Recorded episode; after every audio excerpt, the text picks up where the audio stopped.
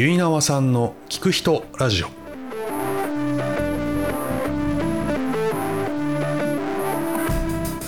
皆さんこんにちは。結縄さんの聞く人ラジオのお時間です。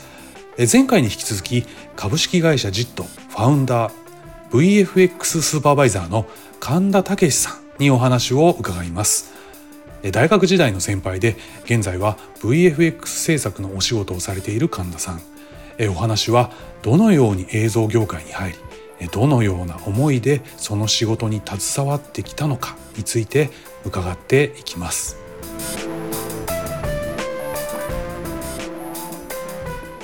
まあ結菜と遊んでたのなんてもうかれこれ30年近く前になるじゃない？そうですね。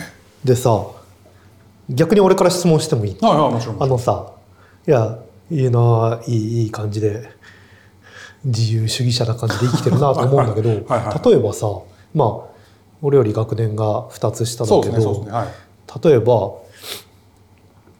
まあ学生の頃の結菜は全然知ってるんだけど、うん俺が知らない結菜の時代があるんだけど、うん大学からはいざみんなが社会人になっていく、うん。自分も社会人にならねばっていうタイミングがあるじゃない、うんうん。どどんなどんなこと思ってた？ああその時って僕大学卒業して友達と共同生活を始めたんじゃなかったかな？あ違うな。あでもそうだ。そうですそうです。あれ宮崎君のことそうそうそうそう、なのででバイトしながら芝居してたんですよね。うん、なんで芝居に入っていったかもよくわかんないんですけどまあでも知り合いがいてなんか多分やってみたかったんですよいやでも芝居する時にさみんなをさスーツを着てさあリクルート活動してるわけその時の心境ってどうだっあでもそういうのに対しての危機感みたいなのは全然なかったですね。たマジか。なんかやりたいことをやるみたいな方マジか。が強強強くてうん。でやっぱり芝居多分大学の時もやりたかったんだろうと思うんですよ。うん。でもやっぱり貢献面白かったですし、で卒業して仲間と共同生活すること自体が面白い、うん。でそこでまた芝居の仲間に出会ってって、うんで一回出してって言って出させてもらってあこれは面白いなって思ったらお声がかかって次に出てお声がかかって次に出てっていうのがずっと続いてった感じなんですけど、うん。多分もうそこは多分迷いなく芝居をただやればいいみたいなことを思ってたんですよね。ずっとブレなかった？例えばさ周りがさ初任給とかもらうわけじゃん。あ、もうそういう仲間があんまりいなかったんです。周りに。もちろんいましたけど、どっちかっつうと、バイトな人たちとか、うん。あと芝居仲間が増えてくるとそっちなので、う多分スーツ着てって人はいたけど、あんまり別に羨ましいとか思わなかったし、んうんうん、そこはなんかそうですね。今やりたいことはそっちだからそっちでやれればいいみたいな。うんいや例えばさ、はい。親がさ頑張ってさ私立大学まで出してくれたのにみたいなことを思ったりしなかった、それもあんま思わなかったですね。あ申し訳ないなと思うけど、親もそこまでそれについて強く言わなかったので、まあ好きにすれば的な感じうんは、思えばちょっとすげえなと思いますけど、ん。そんな感じでしたね、本当に。いやななんかそれで言うとさ、うんうん。例えば俺は結菜より2つ上だからさ、うん。うん先に社会に出なきゃいけないわけ、うんで俺大学生活がたまらなく俺に向いてたわけ、はいはいはい。このさ初めての一人暮らしでさ、はいはいはいはもう夜な夜なさ飲んでさ、ね。遊んでさ何も考えずにさ、でさ特になんか夢を語ったりもしなかったじゃない？い。俺たち。うんでなんか夢を語ってる関係のがまだ飛び立ちやすかったのかもしれないけどこの夢も特に語らずダラダラした関係が好きなまま。これでいざ社会に俺だけ出なきゃいけない勝手に卒業しなきゃみたいなこの楽しい生活からうん出なきゃいけないみたいな時になんかその時の心境がねすごい不安不安というかねなんだけど結局俺もすごい迷ったんだけど、はい。まあ俺工学部で研究室とかも入ってたし、うんうん。普通で言ったら周りは SE とかになるのだ、システムエンジニアとか、でまあ俺もなるのかと思って、うんうんうん。一応理系だし、うんでね一応そういうとこも何社か受けたんだけど、うんうんうん。もうねやっぱダメでね。あ、そうなんですか。ダメっていうのは何がなダメなんだろうなんかね、うん受からないとかのダメじゃい？やなくていやいやいやこれは向いてないっていう。でもス一応スーツ着て行ったんだけど、あはいはいはい。SE の面接とか行って、はい。で、はい SE は違うなと思ってまず何の興味もね、ではいはい。ほんのちょっとなんか TDK とかも受けたりしたんだけど、うん。で言ったら唯一俺の好きな音楽にね。携わるはいはい。カセットテープみたいな、あ、そっかそっかそっか。でもこれもダメだと思っただからやっぱり俺が好きなものはエアロでありレッチリであり、これは、これはなんかエアロとレッチリと仕事できる気しねえぞみたいなことをはい。やっぱふつふつとあって、ほんで、まあ、まあこういう業界せめて映像やっぱり俺に俺には絵と音しかなかったと思ってね、うんまあ、どっちかというと音楽の方が好きだったけど、やっぱり何何かそれに携わる仕事じゃないと、はい。なんか自分が潰れそうっつうか、もうなんかもその代わり逆に絵とか音楽に関係あれば、自分はそこそこやっていけるみたいな、変な自信もあったんだよ、はでやっぱりあの俺レコード屋でバイトあそうでしたっけ？立花でバイトしてたああ立花。あそうか。そうだ。って言ってうんはいはいはいはい。で俺あの時にさ俺俺がまともに続いた唯一のバイトだったんだけど、あの時に俺あのあそこの店主の奥さんから気に入られて「うんうんうん。いやカンちゃんは音楽の知識が19歳とは思えない」ほんで最後就職の時になったら、もう俺バイトとっくに辞めてたんだけど「ー。いやカンちゃんはレーベルに話をしようと思ってた」って言ってレコード会社えーえでーはいはいはい。いやあんた詳しいし、はでどうって言ったんだけどまあ俺もうその時ねもう内定決まりましたっていうのを言いに行ったのよ。あでもしあんたがもうどうせ就職とかしないんだろうから その私がいうんうんうん。みたいなこと言ってありがたいんだけど、うんうん。でまあ結果こういう映像を作るうん仕事に入ったんだけど、うん。やっぱ周りはね芸大とか美大とか専門学校だらけでそうなんですね。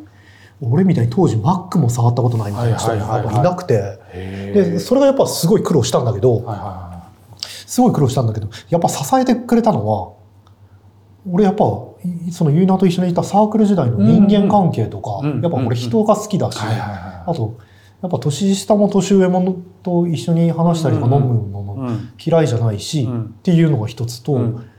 あとやっぱ圧倒的な映像と音楽の知識とかかな、うん。なんかそれがやっぱ自分に向いてたっていうかだから、そのやっぱ芸大美大で学ぶような美術センスもないし、うん。その CG のソフトも触れないんだけどやはい。っぱそれだけでやっぱなんなんとなくついていけたんだよね。うんでやっぱやっぱやってるうちに最初は CM なんて全く興味なかったけど、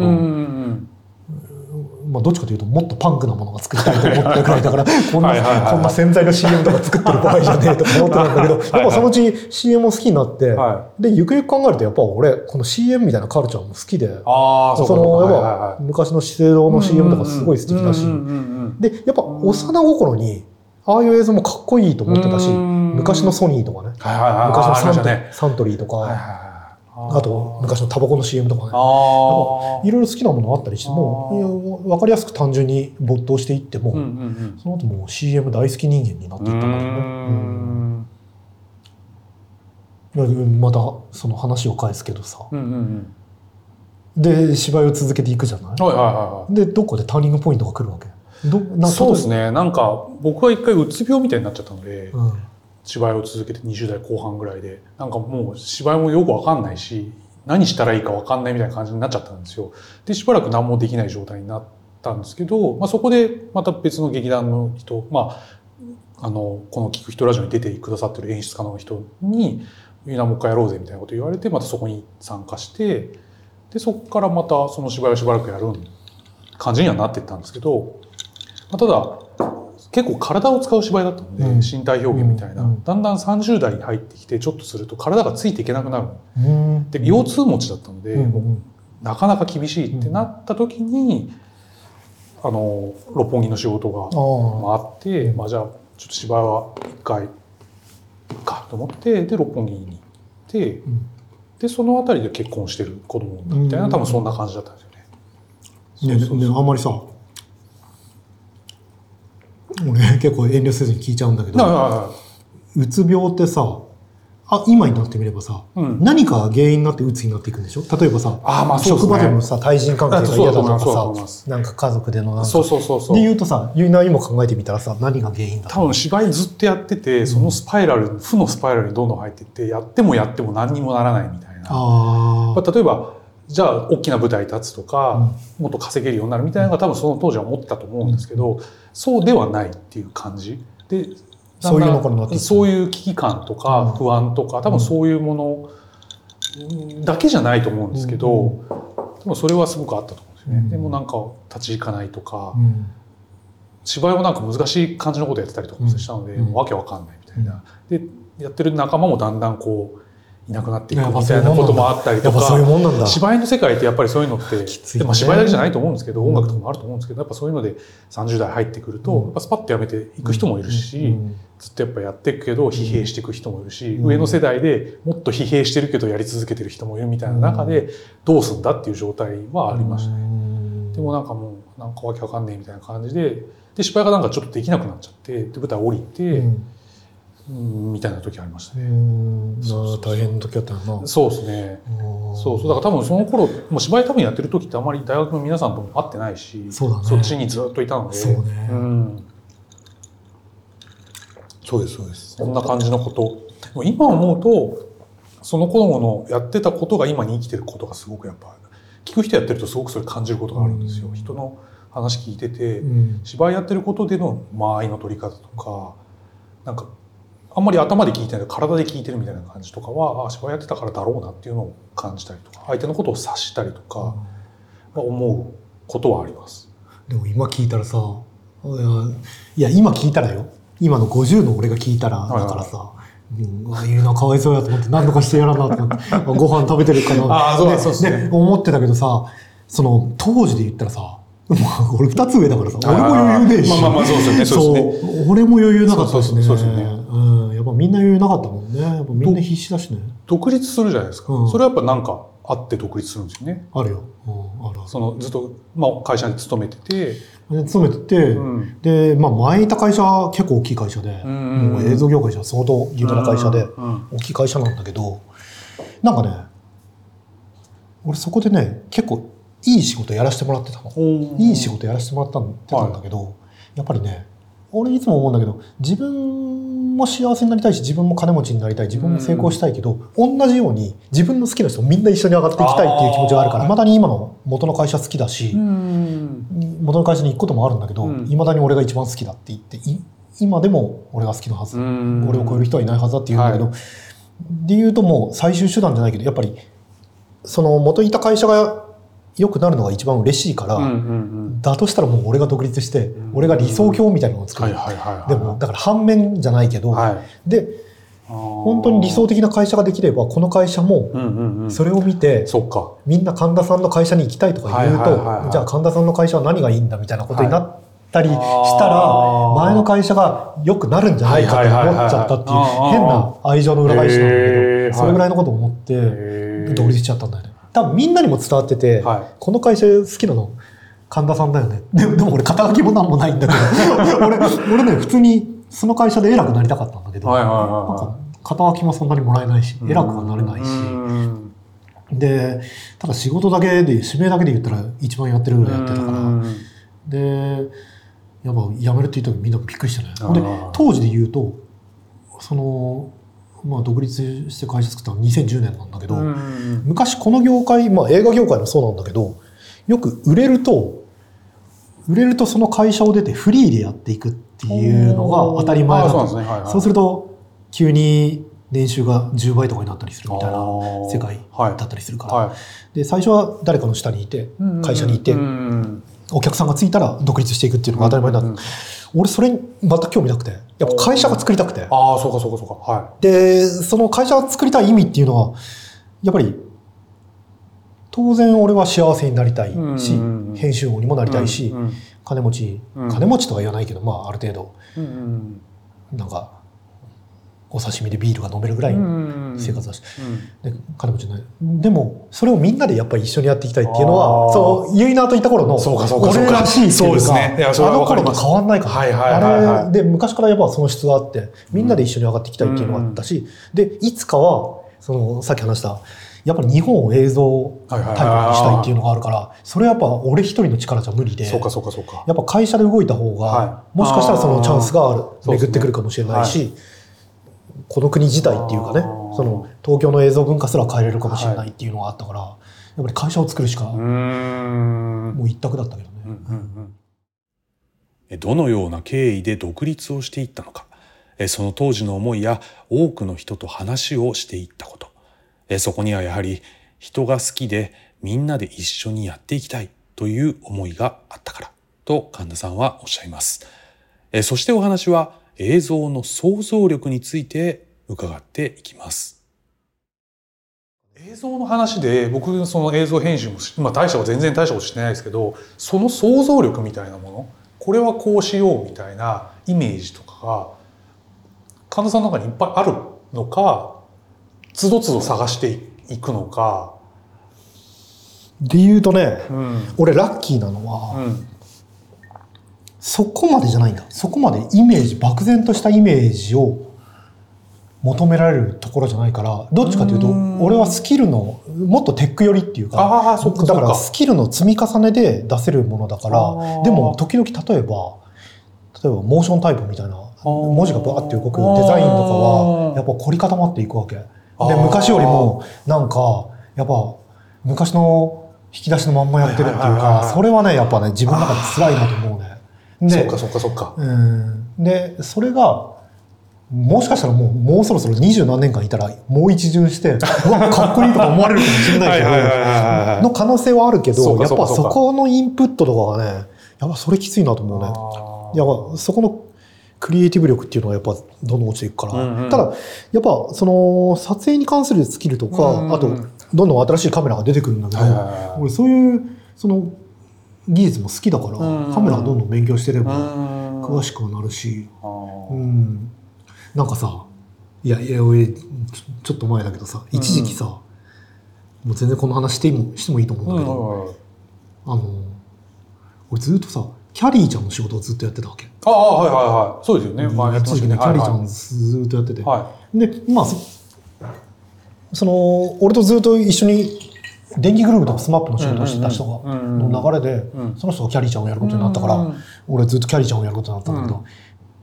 まあ、スマップの時もそんなに思わなかったし電気グルーヴなんで、その人作ってるのすげえ楽しくて。みんなが多分、今回も最高ですね」とか言って、あとねグループ魂とかやってると「ああいいですね今回も」とか言われてたきゃりーちゃんの時に結構微妙なのが「可愛いって言われるわけ。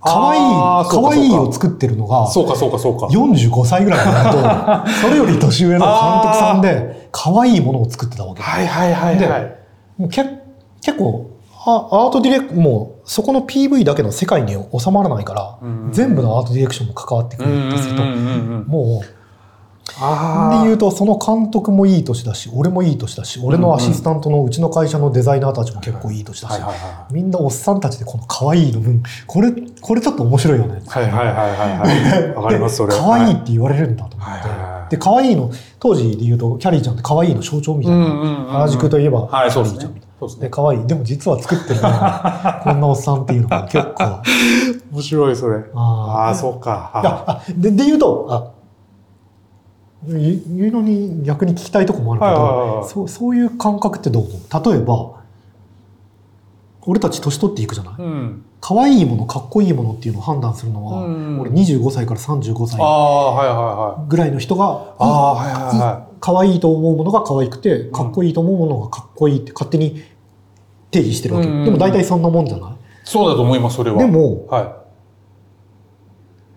でも実はその可愛いもかっこいいもプロデュースしてるのって案外その上の人だい。ったりそうかそうかそうかそうか。するよなとかそうですよねって思ったりするとねあーえだからだからまあ自分を慰めてるわけじゃないんだけどその案案外そんなもんじゃないかと思ってるわけだから自分は25歳じゃないけどああ。案案外なるほど。その話で今パッと浮かんだのは、可愛いっていうのの、僕多分、子供生まれるまで可愛いってあんまよく分かってなかった。可愛いっていう感覚？感覚うんで子供が生まれてすごく柔らかいものというか、うん柔らかいってこういうことかみたいな、例えば本当初めて持った時とかの壊れ物というような感じ。で、生まれたばかりの時は可愛いってあんま思わないけど、だんだん成長してきて1歳とか2歳になるとやっぱ可愛いっていう、あ、可愛いって俺の中に初めて芽生えたかもみたいな感覚があったんですよ。うん。だからそれまでってどっちかっていうとかっこいいとかの方が好きだったから、そ,、っちは結構ガンガン言ってたけど、俺も。だから可愛いってあんまよく分かってなかったし、その女性的なというか女の子的な可愛いってどっちかというとちょっと苦手だとか俺の中にないからフリフリとか言われてもなんかよく分かんないみたいな感じだったと思うんです若い頃って。うん。だけどやっぱ子供生まれてから可愛いってこういうことなのかもしれないってことところから可愛さが開拓されていったみたいな。でもね結局それなんだよ。例えばさうん。今今さゆいなが可愛いを語る中でさ、はいはいはい。あのプニプニとか柔らかいとかさそんなのもしもしかして色も色もあったかもしれないけど、うん。うん実はそれでいいのよ。はいはいはいはい。でそれを今度映像化できれば そうかそうすると案外ハマる場合によっちゃう。かハマるっていそうか。それが可愛いとして作ってるのがおっさんであろうがそのその可愛いがちゃんとしたか多分可愛いのそこ自体は普遍であって、うんうんうんだからそれが時々ハマれあばー。別にそれをおじさんが作ってるものでも例えばさかっこいいだったらさやっぱ俺も言うのもかっこいいもん好きだからさ、もうぐわーっと語れるじゃん、はいはいはい。絶対こっちのでもさディテール可愛いは俺も考えたことなかったんだけど俺が思う可愛いは確かに俺も一緒。柔らかい。プニプニしてそういう感じ。でやっぱり色は薄いピンクかとかそういう黄色かなみたいな。そっちですよね。それか白かなみたいな。でなんかそういうのをだんだんやっていったらなんかそれがたまたまハマればそれを可愛いとして若い人も受け入れてくれるはいはいはいはいはい。そうそう、うん。あその感じはすごいそうです。神田さんとちゃんと腰を据えてお話をしたのは随分と久しぶりのことでしたがお互いに流れる空気は学生の時そのままのように思われました。この日は夜中までご一緒しそれでも話は尽きずまた改めてお話をお聞かせいただければと思ったのでした。神田さんありがとうございました。